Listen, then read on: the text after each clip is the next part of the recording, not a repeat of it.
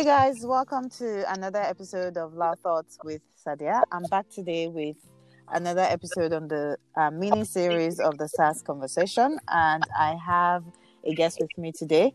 Uh, my guest is a long, long time friend, uh, a family friend, and his name is Ahmad, and I'm just going to let him introduce himself like I usually like to do.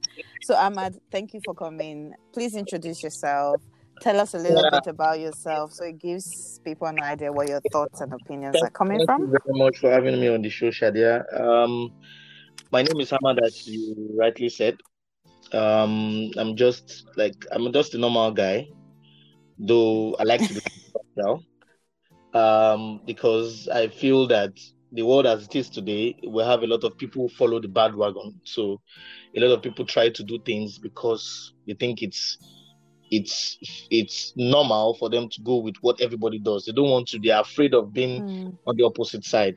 So, but I feel that for us to be able to change the world, change the course of the way the world is, we should be, begin to, you know, marshal our thoughts, the right thoughts. Morality, morality is lost on the world as it is. Mm. So we should be able to, you know, chart a different course. And I feel that. I also think that when you are, when you want to be a leader, a leader doesn't have to be somebody who who uh, who cows to the opinion of the of the who cows to vox populi.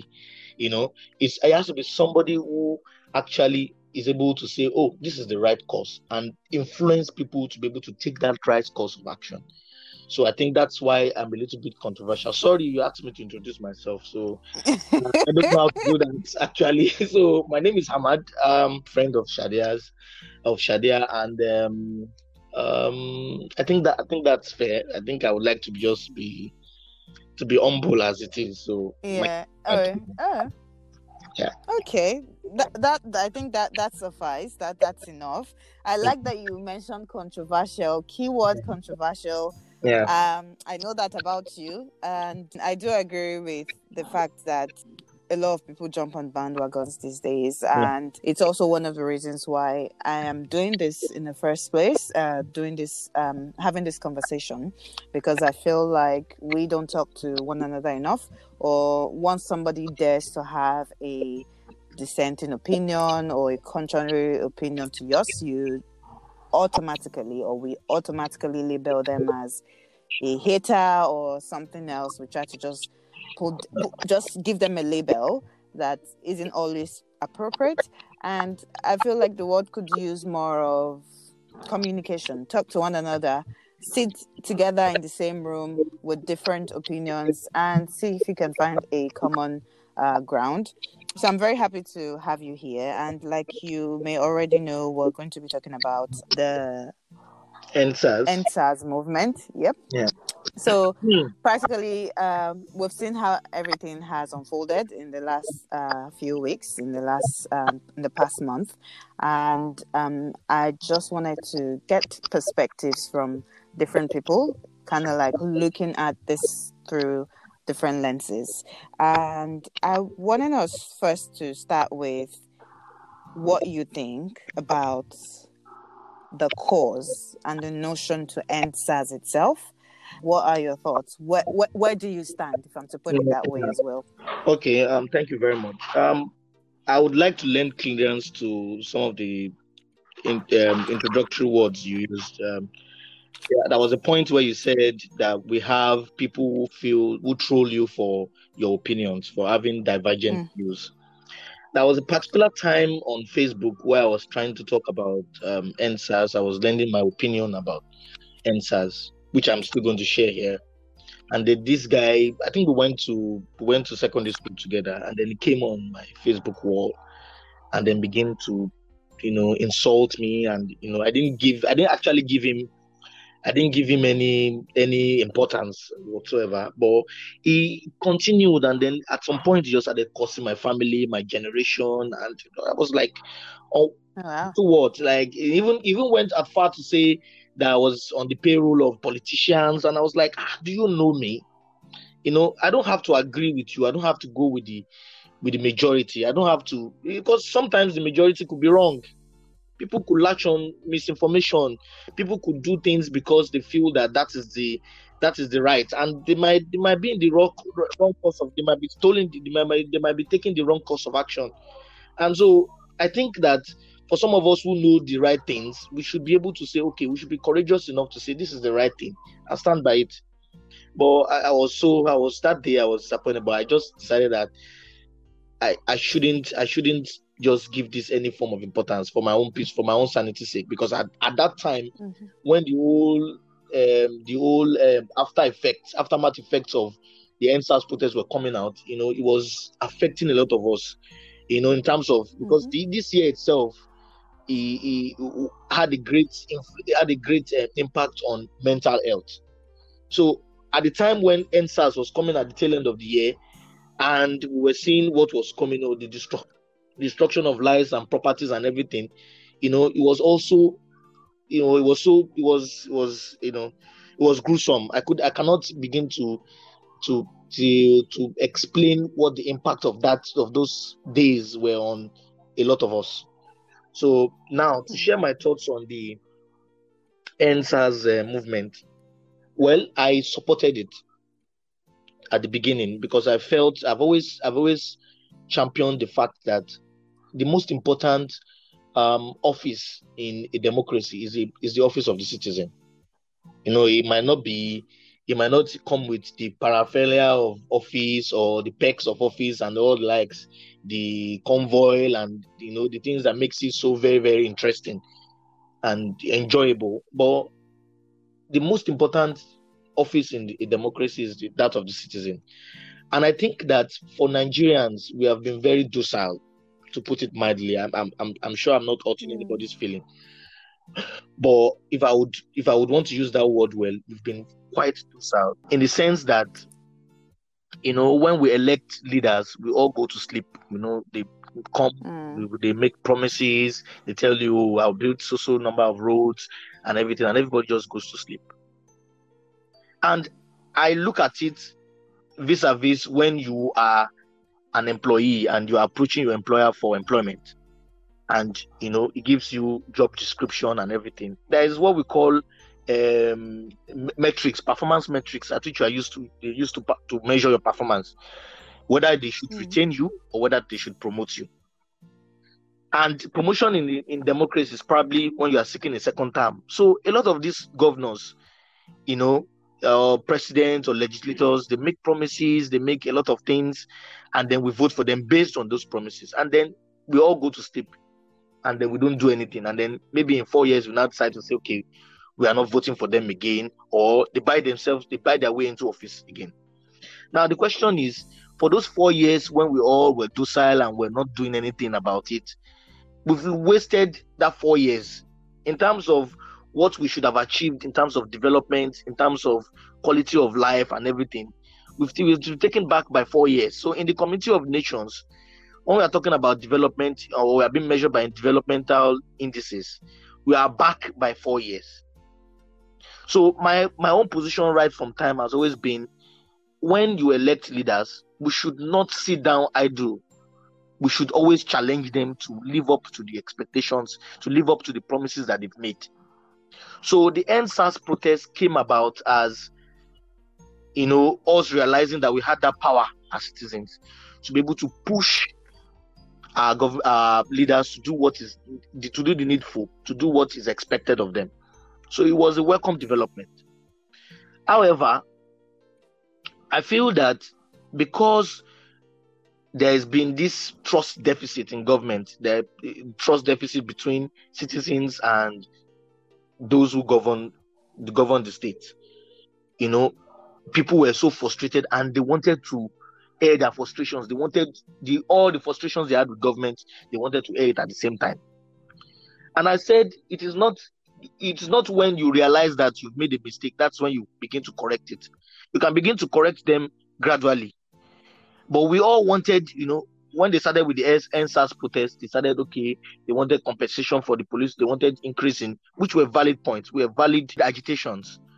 But when you now did that and you began to see that your movement was effective, then you now started adding, and Buhari's government, Buhari must resign, Buhari must this, Buhari must that. And, you know, they now started making, you know, oh, you want, uh, the, the, I was, I, at a point I even get, to, I, I started to hear, uh, uh, um, reduce fuel price, kineko, kineko. And I was like, is this the, is this what we are fighting for? Even if we want to agitate against certain other, other, other aspects of governance that are not being fulfilled, but we should have at least, you know, achieved success with this, with this, um, with these um, agitations that we started with at first. Mm-hmm. So, you know, and then at some point too, we the protest was getting fires. People were joining. You know, a lot of people were, you know, they were interested. People were coming out to give solidarity and all likes, which was a welcome development. But at the other end too, it was becoming violent. And that was the time I lent my voice on Facebook to say, I think it's time for us to backtrack and then allow, since all all governors, the governor of Lagos State, the president that issued, I think he had a meeting with some with some cabinet members, and he, he lent his voice to the fact that, oh, he knows, he acknowledged that there is end there is EndSARS uh, protests around across the country, and that they were going to look into this. So I think that was. That was that was that was um, that was it was effective. The movement was effective in the sense that it it it it made a lot of all these governors and our leaders, the speaker, the Senate president, everybody was restless, because this was the first time in Nigeria that we would have something that formidable. So, and because we had that, I expected that when they began to see that, you know, these people were restless and everything, it was time for them to go back and negotiate. You know, go back, sit down with them and say, okay, we are giving you fourteen days, we are giving you five days, we are giving you ten days to do A, B, and C. If you don't do this within this period, we'll come back to the streets. Because on my on my while sharing my viewpoints on Facebook, I also discussed that, well, you said you are fighting for citizenries, you know, people that have been oppressed by policemen. I'm I'm sure everybody has one history or the other with police brutality mm. and all and the likes. It might not be as it might not be as uh, gruesome as some people's experience might be, but we have history of of intimidations.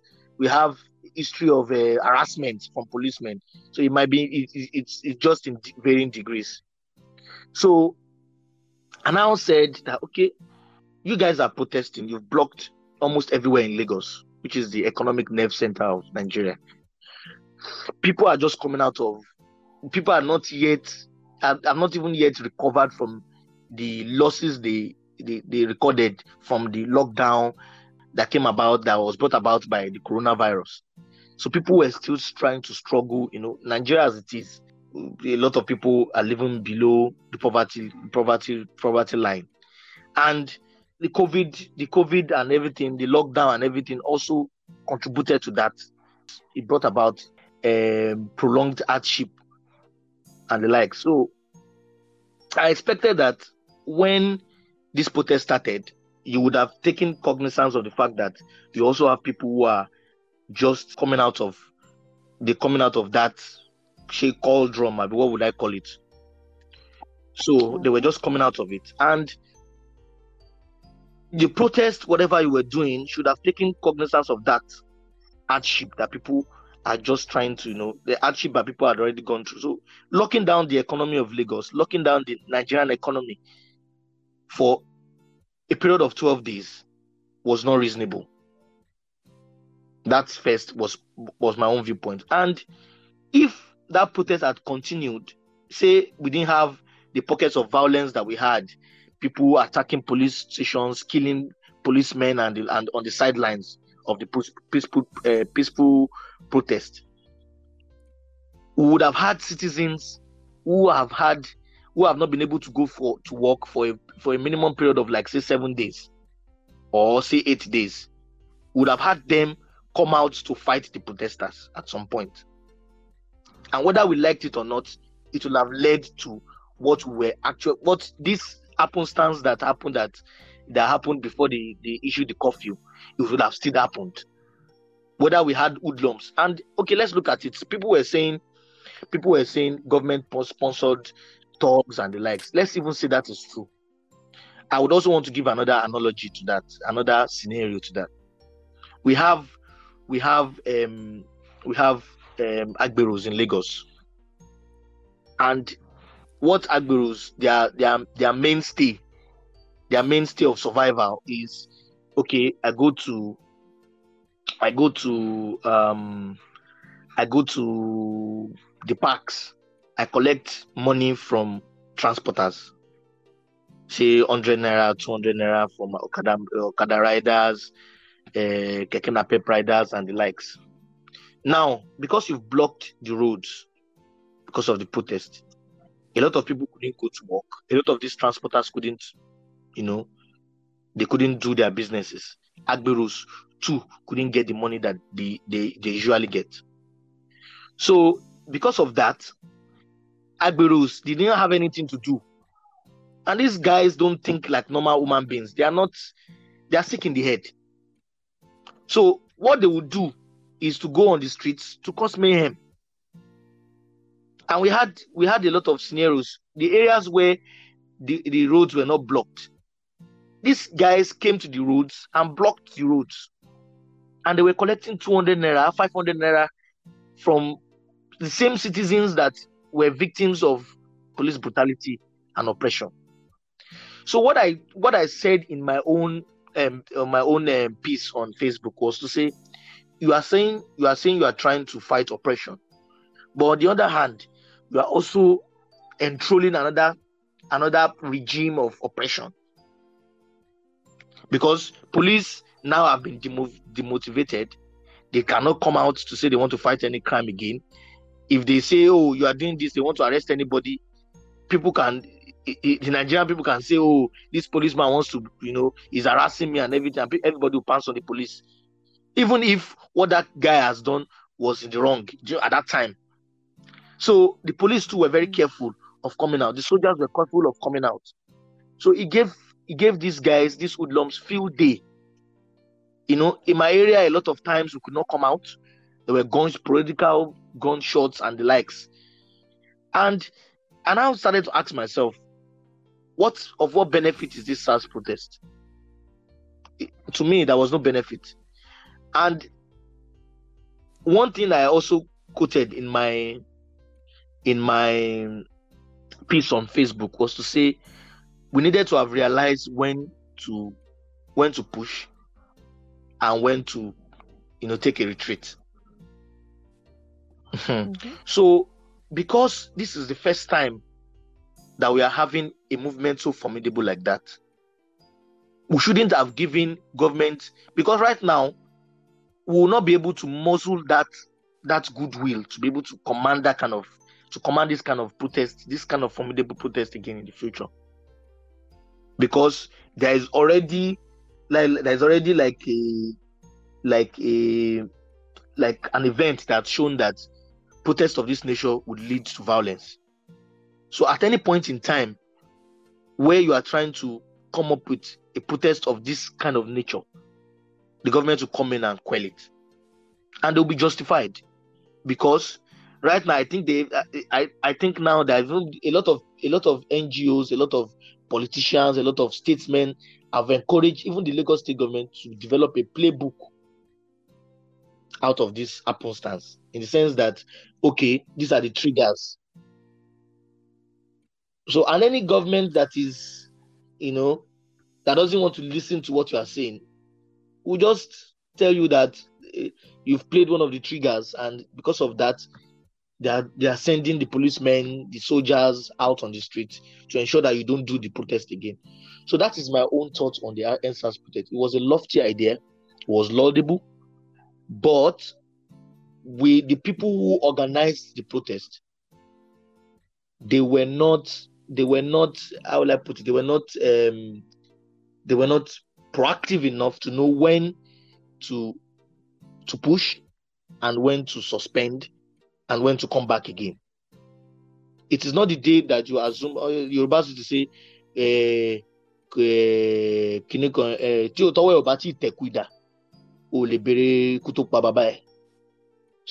it's not because you have power you have you, you've been given uh, power, and then you you know that, and you just begin to dangle the power. The person who has held that power for donkey years is not ready to relinquish that power. So you need to know how to play, because at that moment, these governors were the leaders of Nigeria were lost. They didn't know what to do at that moment, and all they were doing was trying to see, mm. let's resolve it. Let's. They were afraid. We should have been able to keep that power such a way that they will not be able to say, this is what these guys want to do next. So if we had said we had we had suspended our protest and said, okay, we are coming back a week after, then you know they will have rushed to ensure that the you know they deliver on all the the terms of the the agitations and the likes.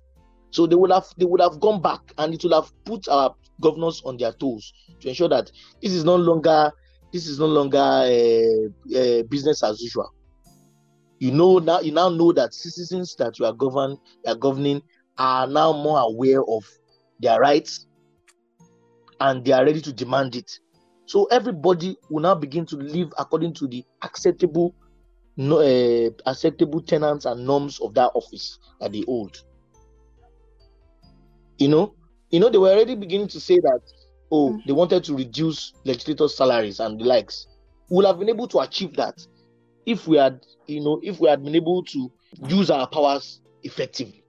But we have lost that, and I hope that we'll be able to we'll be able to garner that that goodwill, that strength in another twelve years.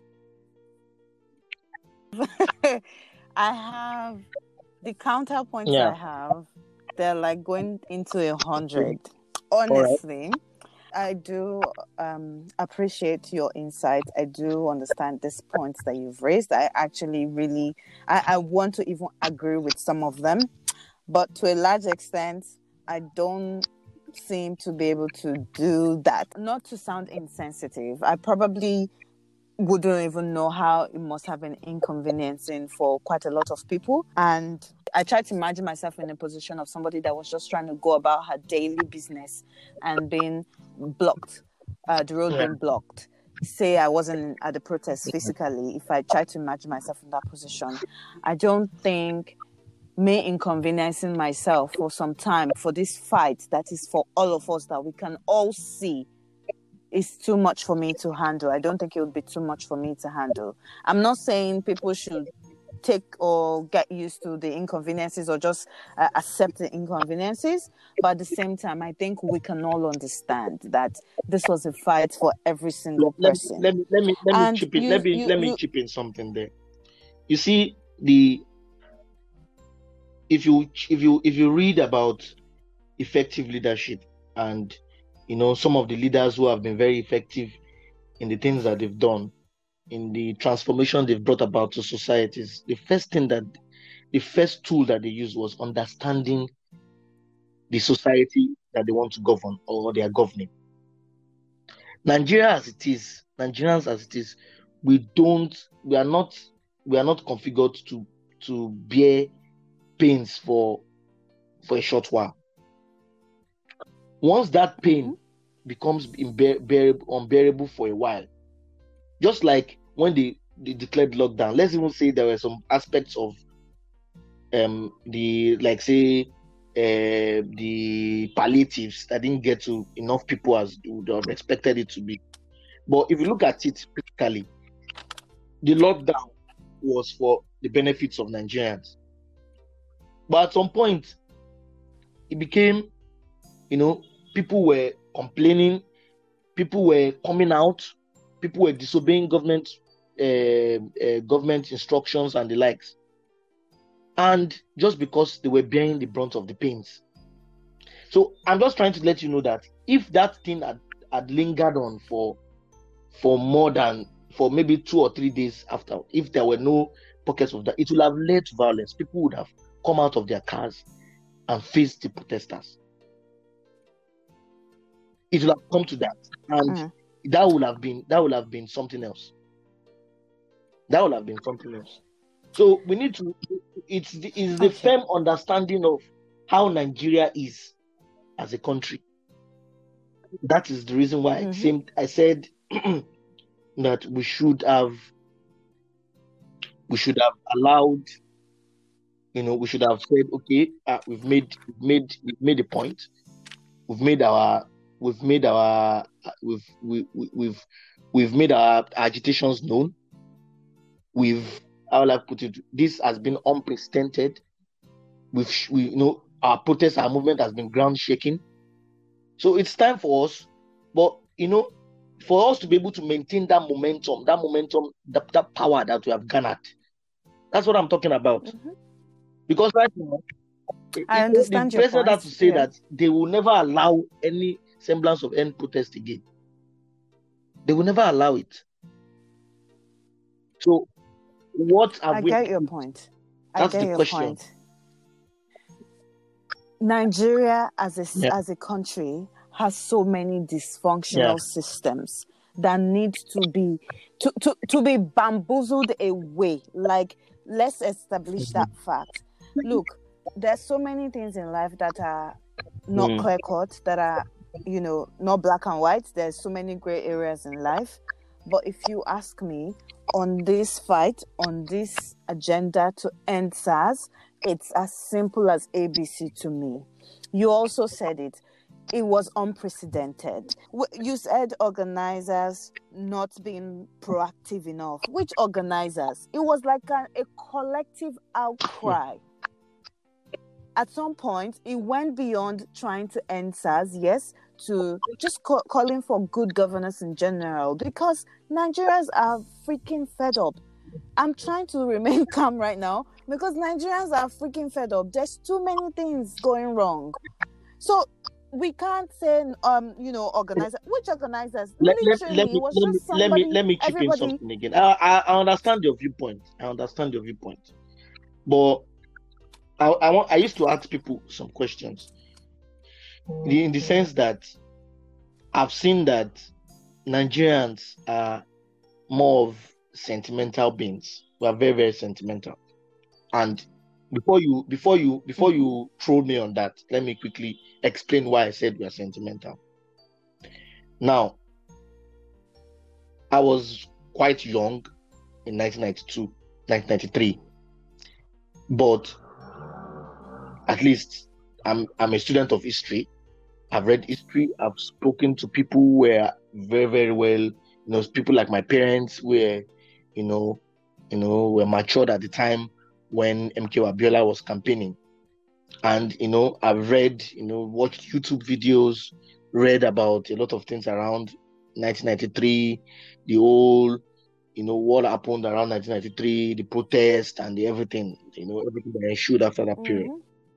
But what I want to, what I want to, what I want to use to buttress the point I'm saying is that the theme of M K O Abiola's campaign was farewell to poverty, as at nineteen ninety-three. That's about twenty-seven years ago. That shows you that most of the problems that are in Nigeria as at today were there as at nineteen ninety-three. They were there yeah. as far back as nineteen eighty. So it goes to tell you that the problems were there. So if problems, if the problems and the challenges that with the Nigerian state have been deep-seated right back from that time, and then you now have power to protest against it, and then you want that whole problem to be solved in that within that particular moment, then we are not being realistic.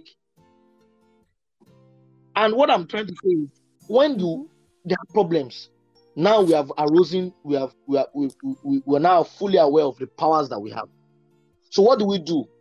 Is to take these issues one after the other, and be patient enough to know that progress is long. Change is a long journey. It doesn't happen. It doesn't happen in a day. Sometimes it will not happen in three months. Sometimes it will not happen in five years. But when we are steady with what we, with our agitations, we are steady with what we want to do. When we say, okay, this time around we are fighting and we are consistent. We are fighting police brutality at this point. We want reformation of the police. We want you to spend money on the police. We want you to Uh, rehabilitate all the barracks in Nigeria. We want you to give, make police. Um, we need, we need you to um, to revamp uh, what they call it, their pay, their their their their, their emoluments. We need you to upgrade it. We need you to upgrade their standard of living. You know, put them at the top echelon of the society. All those kind of agitations which are which are right. And then when we have achieved that, then we move to the next stage. I don't want us to make it sound. I don't want us to make it sound like there were multiple fights here. There was one superseding fight, one fight that everybody was focused on, which was EndSARS. Yet, yes, there were some other maybe hashtags flying about. We were all angry at what was happening. And sometimes when you are fighting people who are entrenched like this, emotions, you don't use emotions to fight them. You use tactics, you use wisdom to fight them.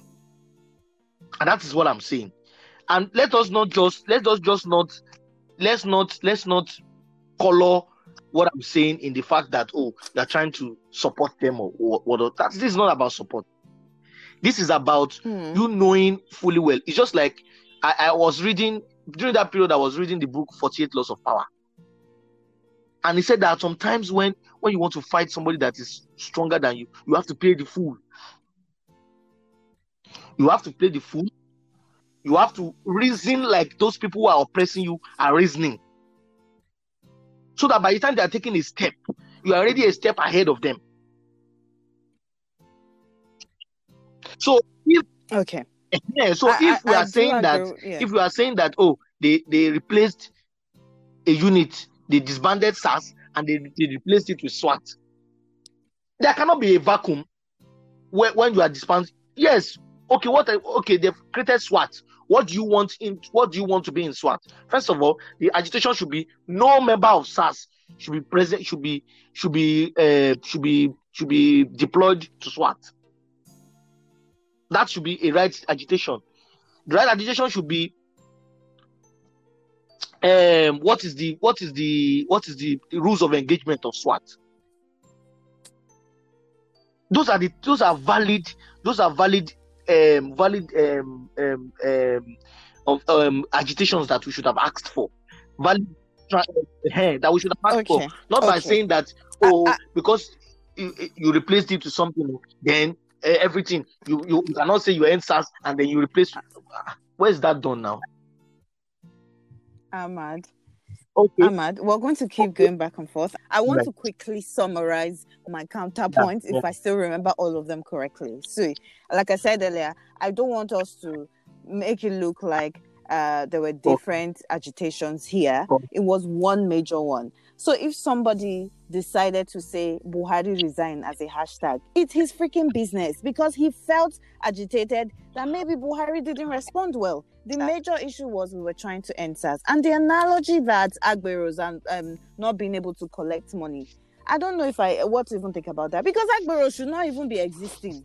Agbero should not even be collecting money. I don't yeah. think um, blaming or making the people that were legit calling for good uh, a good cause, legit fighting for a good cause and calling for police brutality to come to an end is, I, I don't think, making them look like they, they, they're bad people or making them look like they did something wrong is is ideal. I, I honestly don't think it, it's proper. I mean, yes, um, probably some some things went wrong after after the protest and everything, but I, I just don't think it's fair to make people that were legit looking for a change, a good change, fighting for a good change, making them look like, um, you know, they they they they, they almost started a civil war or something. And also, I mean, it's it's it's it's Nigeria. Our issues are. I, I know. I, I don't know. I, know, I, I understand you. End. I yeah. understand it. That was why I said. That was why I said, the old stuff was laudable. You know, it was very laudable. Mm. It's something I applaud. It's something I welcome. But I also feel that it was not the the movement was not channeled appropriately. The movement was not. It was. It was just like, I have power. You know, they said power corrupts, absolute absolute power corrupts, absolutely. Mm-hmm. It's just like I have the euphoria of, I'm, I'm basking in the euphoria of the power I've garnered. and I don't want to lose it, and I want to I want to exert it the very time I, I feel like I've, I've, I've attained it. That's the way I see it as. I have okay. garnered the power, and I did not learn how to use the power effectively. You know, I, I got, see it as, got, let me t- let me tell you how I see it. I see it yeah. as, we know the Nigerian government, we know how it works. History has shown over and over again, it's a repeat and rinse cycle for this, uh, once once things like this come up, once issues like this come up. So when we say end SARS, and you say you disbanded SARS and you came up with SWAT, we know what's going to happen. And then the responses we got, Uh, the, the, the reaction from Abuja, look at what have been fired as p- uh, peaceful protesters. It was a push. It was like, I, fe- I saw it as something like people just kept pushing, like, you know what? Is this what you're going to do? Then we won't stop. We'll keep fighting. Well, our voices must be heard. I, I, I want to, I want I to, I want to, I want yeah. to ask you a question. Even during the military junta, even during Obasanjo days, down to Yar'Adua days, down to Jonathan days, there has never been a time when we've had a protest for twelve days. That was progress. Well, unhindered protest for twelve days. We must be able to, we must, see, the problem is people were too, they were too, they were too, they were too, how will I put it? The, the fact that they were too emotional about it. I mean, and when it was getting emotional. Yes, it's worth getting emotional, but when you are fighting wars, the wars that you want to be effective, sometimes you don't go with your emotions. Okay, okay. You have to be able to rein in your emotions to be able to achieve what you want to achieve. Just like when America goes to negotiate with some other uh, some other countries, and you know they know they have the power, they will just say, "We give you so so amount of this to effect this as your national policy." You would have to do it. You have to comply. But there are also times when America itself will negotiate with terrorists because they know that if they don't, do you understand? It could be, it will be, it will be disastrous. So, and that's where we have the issue of smart power, where you use, where you see America coming to say, oh, they want to use brute force, and where you see the when, when they will tell you that they are using smart power. There has to be, okay. there has to be an alignment between both. And that is where we. That's where. That's what I'm trying to. That's what I'm trying to. That's what I'm. That's what I'm trying to emphasize. So it's not like I'm. I'm saying that, oh, what they did is wrong. But I'm just saying that we should have done this in a more, in a more organized right. and more civil manner. So mm. I want us to buttress on that point. What do you think we should, as a protester myself, what do you think we should have done differently? Yeah, we should have um, highlighted our our points. What we wanted government to do, and presented it to government, and and in, on each on each agitations, on each deliverable that we want from government, we should have attached a timeline to it. Say, for example, what we want regarding end SWAT, would have said this. Then we should have appointed leaders who would go and negotiate with government. Because at the time we were protesting, we were saying we had no leaders and we had no anything. What if, if if government was working to implement some of those demands? Who was going to measure it? We had nobody to measure it. The populace cannot measure I'm it. I'm sorry. The populace can measure. Okay, who, who, who, well, let's say we said, let's say we said, let's say we said we wanted, we wanted, we don't, we don't, we don't want people who were in SARS to be to be recruited into SWAT. Say, for example, that's one of the one of the mm-hmm. uh, one of the things that we wanted to be implemented by government. Who would, is it the protesters that had no leaders that would have gone to mm. scrutinize the records of, of of of government? They will not be the ones to do that. Let's say, for example, we wanted uh, the pay of um, of um, police to be implemented at so so point in time. Yes, you might say, okay, government might say we have re- we have. implemented this, but they might not implement. They might just announce it. So there has, to be, it, there has to be somebody who would have sat with government to say, okay, this agitation, so this agitation, this one, this one is being implemented. And this is my problem, and this is what I feel like it's also an issue that shouldn't be an issue. Why do we have to ask you for something, and then you do it. And I know, well, we have to check, all those checks and balances need to be put in place, but are you saying we can't have a transparent governance? Are we saying that the government can say, hi, we've released the, we've increased the uh, salary of policemen and mm. make it public, and we can see that everyone, every citizen can actually go and monitor this? Are you saying that these things can happen? This is how it should happen. We should, should know that police should, salary has been increased. Happen. There is nowhere in the world where you have protests like this that you don't have leaders who would negotiate with well, government. The, the, the whole point of it is that people that were leading the protests, people that were propelling people to come out, didn't want, did, they, they did not know what would come off of the protest. So they decided to say this this protest is a leader is a leaderless protest. It doesn't have we don't have leadership because they don't they didn't want to be held they don't they don't want to be held accountable for anything that comes out of that protest. And well, it, came, I it, saw brings, it, as... it brings it brings me to the point of some of the celebrities who were who were urging people to civil unrest and who stayed in the comfort of their homes. Mm. Look, look, yeah. look. I saw it as a general outcry from mm. people, Nigerians, that needed something to be done, that needed a change. Yeah. So you don't need a leader. But I, I, I do, I've had this conversation with quite a lot of people that felt it should have had some sort of leadership. To be clear, you, you have never been harassed by the police, have you? Have you had a personal experience? Yeah, I've been harassed in but, terms of them, you know, stopping me, you know, even though my papers are complete and all the likes, they just want to, you know, probably just delay you. Uh, that was mm-hmm. a particular point in time when I was traveling to Ilorin. I were asked, we were asked to pay five thousand naira, and we were delayed for close to one hour. You know, they were threatening to shoot and the likes, you know, you know, and then we were actually afraid because it was in the middle of nowhere. Mm. It's fair to say that a lot, a high number of people, a lot of people have had, uh, if not directly, indirect experience with uh, police brutality mm. or harassment and all of that. So, I mean, we can actually understand why there was this um, general outcry. And you touched a bit yeah. earlier on um, celebrities that were kind of like encouraging people to get out there while, while staying in mm. the comfort of their own homes. I... Honestly, for some reason, I never, never um, thought of that uh, because maybe because I didn't, you know, follow. Because to my to my own knowledge, there were quite a number of celebrities out physically protesting. Yes. Yeah, they, yeah, they were do, out. Do you do you like, think any part like, of it? It's not, it's not. It's not like they believed in the cause.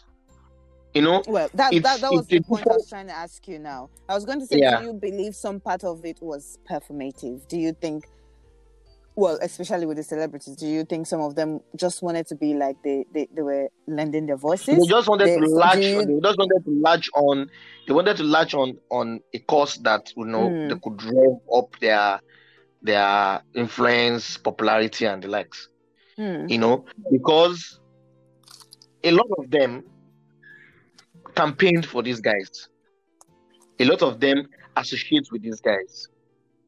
So, because they felt that it was, you know, it was a medium to, you know, you know, associate with the public and, you know, associate with people, you know, put themselves like in the, exonerate themselves somehow. You yeah. know, some of them even came on, on online and started shedding crocodile tears, and you know, and I was like, what is all this? It's all this rubbish, you know, and.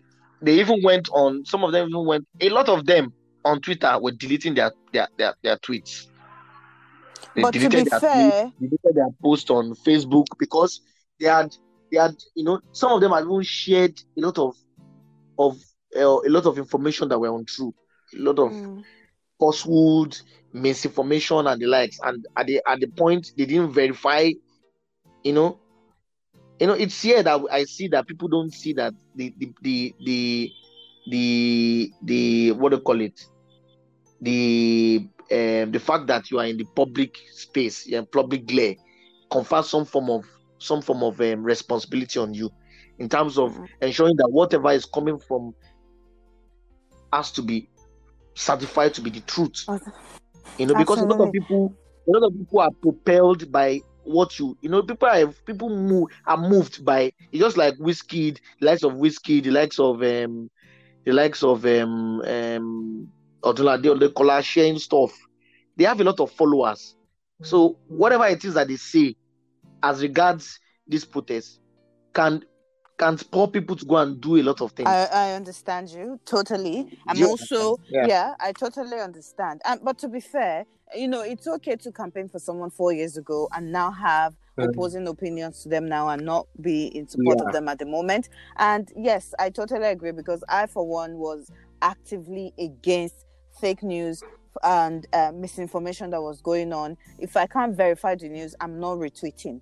And you raised a very important point, which is something I wanted us to touch on. We all saw how fake news, we saw the role that it played into all of this. And just like you said, the nation was at the, as was at the, at the tipping point of civil war. Well, if we were not careful, we would have gone into a civil war.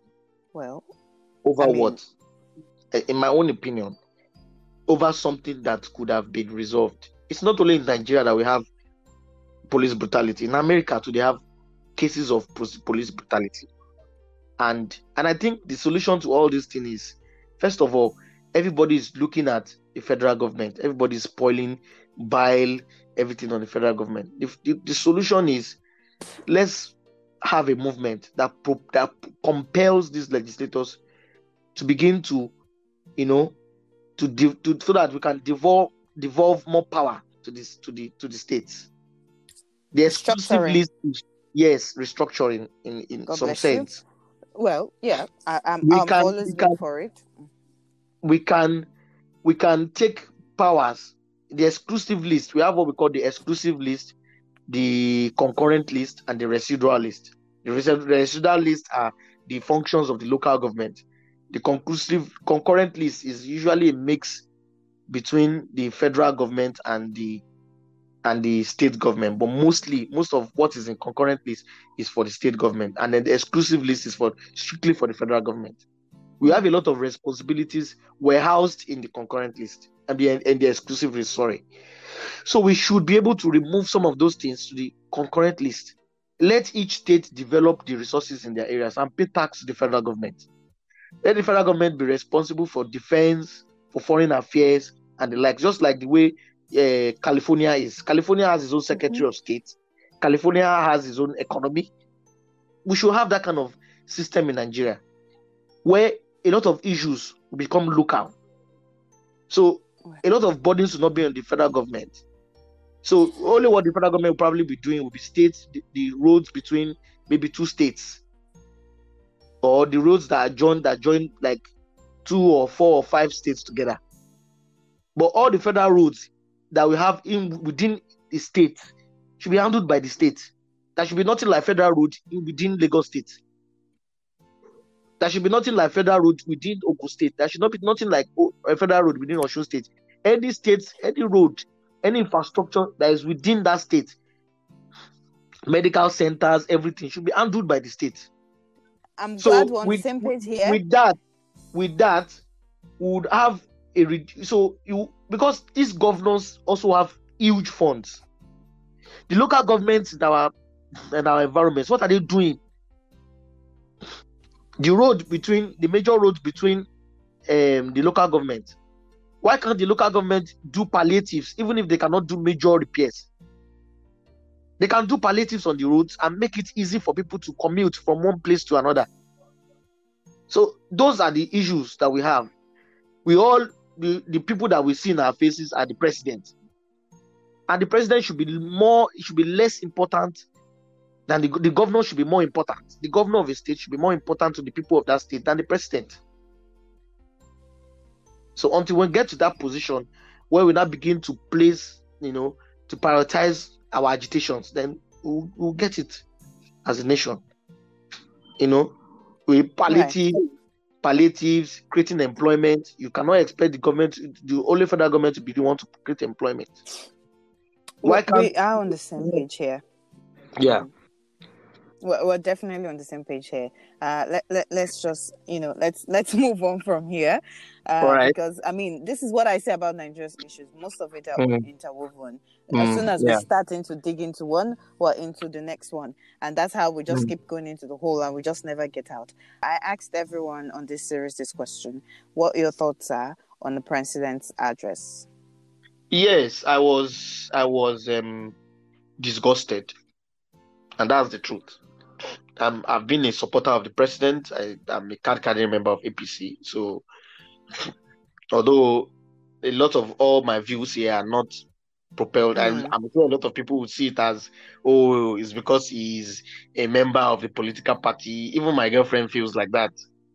And she feels, you know, but I've been able to tell her that, well, we can disagree to agree.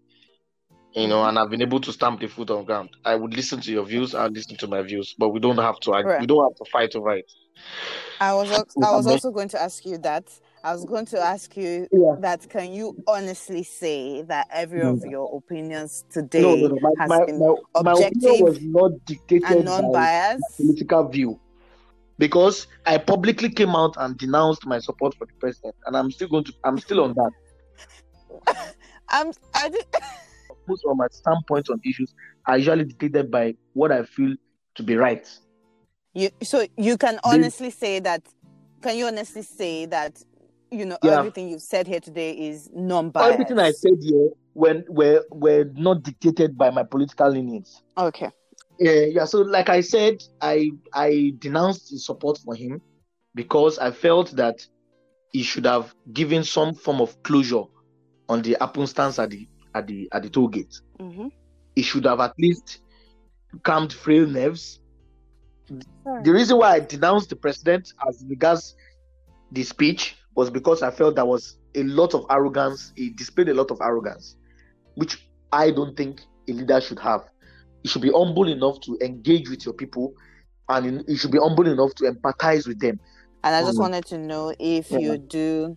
Uh, have any last messages as to the way forward you've mentioned? Uh, I, I've always believed we all need to hold our leaders accountable. We need to also take responsibility as a people. If you have a large followership, please, large followership comes with responsibility. It's not just it's not just mm-hmm. fame. Please use yeah. it properly. Don't yeah. share news that yeah. you haven't verified.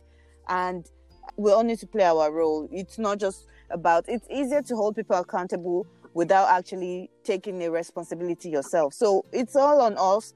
T- make Take the right step, do your own part, do the right thing at the right time, pay your taxes, and let's also hold our leaders accountable. And I just wanted to ask you, you know, if you have any uh, last messages, and also, yeah, do, what I, do you I, say? I, I, what do you say to people on the other? I wanted to. I don't know if I said the other side of this conversation or on the other end of the spectrum of this conversation or opposing to um, your My thoughts viewpoint. As well. Yeah. Hmm. Yeah, yeah. I, I just feel that we shouldn't begin to see ourselves as enemies. Mm-hmm. Democracy itself, as it is, you know, creates some form of division because there has to be one part that will win, there has to be one part that will lose. But for the good of the country, we must always learn that we must always come together and know and and um and then and then discuss. And when we have a leader, whenever we have a leader, whether it comes from A P C, whether it comes from P D P, whether it comes from anywhere, we should always give our leaders room to be able to perform, to to to to do probably to do their responsibilities. Now, I don't need to hate. I don't need to like the leader that we've put on board. But I need to love my nature, my nation. I need to be patriotic to my nation. And by being patriotic is by giving that whoever is at the ends of affair the room to be able to perform, to be the room to be able to to do to to to carry out his responsibilities. And another thing I would like to say is that we have been we are too docile as a people. We should now begin to step up. You know, live up to our own responsibilities as citizens. We should not see ourselves as second fiddle. We should always see ourselves as the the real masters in the game. We employed these people to do the jobs. We employ them to do our jobs, you know, to create a better society for us. So we must always make sure that they live up to the standards, to the rules of engagement, by ensuring that everything that they've promised that they will do, they do not do. And the things that they cannot do, they must be forced to engage us, to give us reasons why they cannot do them. If, for example, there are some further leaders should be able to inspire, should be able to talk. When there is crisis, they should be able to communicate. They should be able to calm frayed nerves. People are suffering, you know, and that's the thing that icks me with Buhari's administration. The fact that they don't communicate, the fact that they feel that they're too high to talk. There are some certain things that they are doing that is right. There are some policies that they are doing. There are some infrastructures that are springing up in Nigeria. But they need to communicate. They need to talk. What are the challenges that they are facing?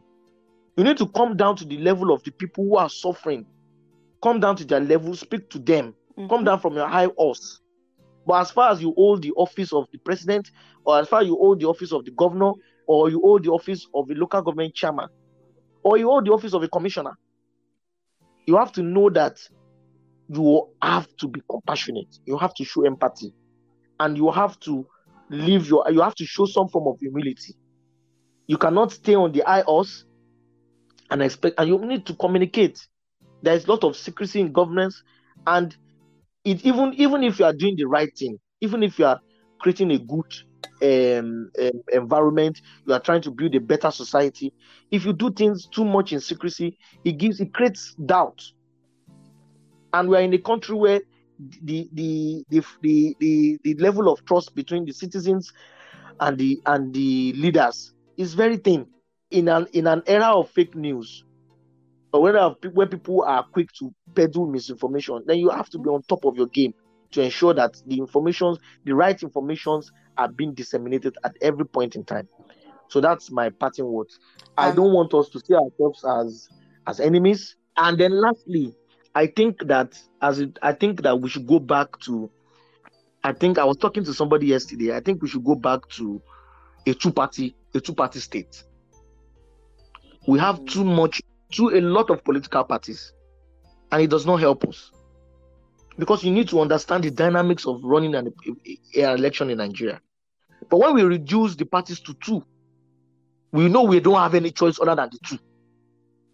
So citizens can begin to create powerful pressure groups between these parties, mm. just like in Democratic Party, where they are trying to lean the people like people like Bernie Sanders, mm. trying to push.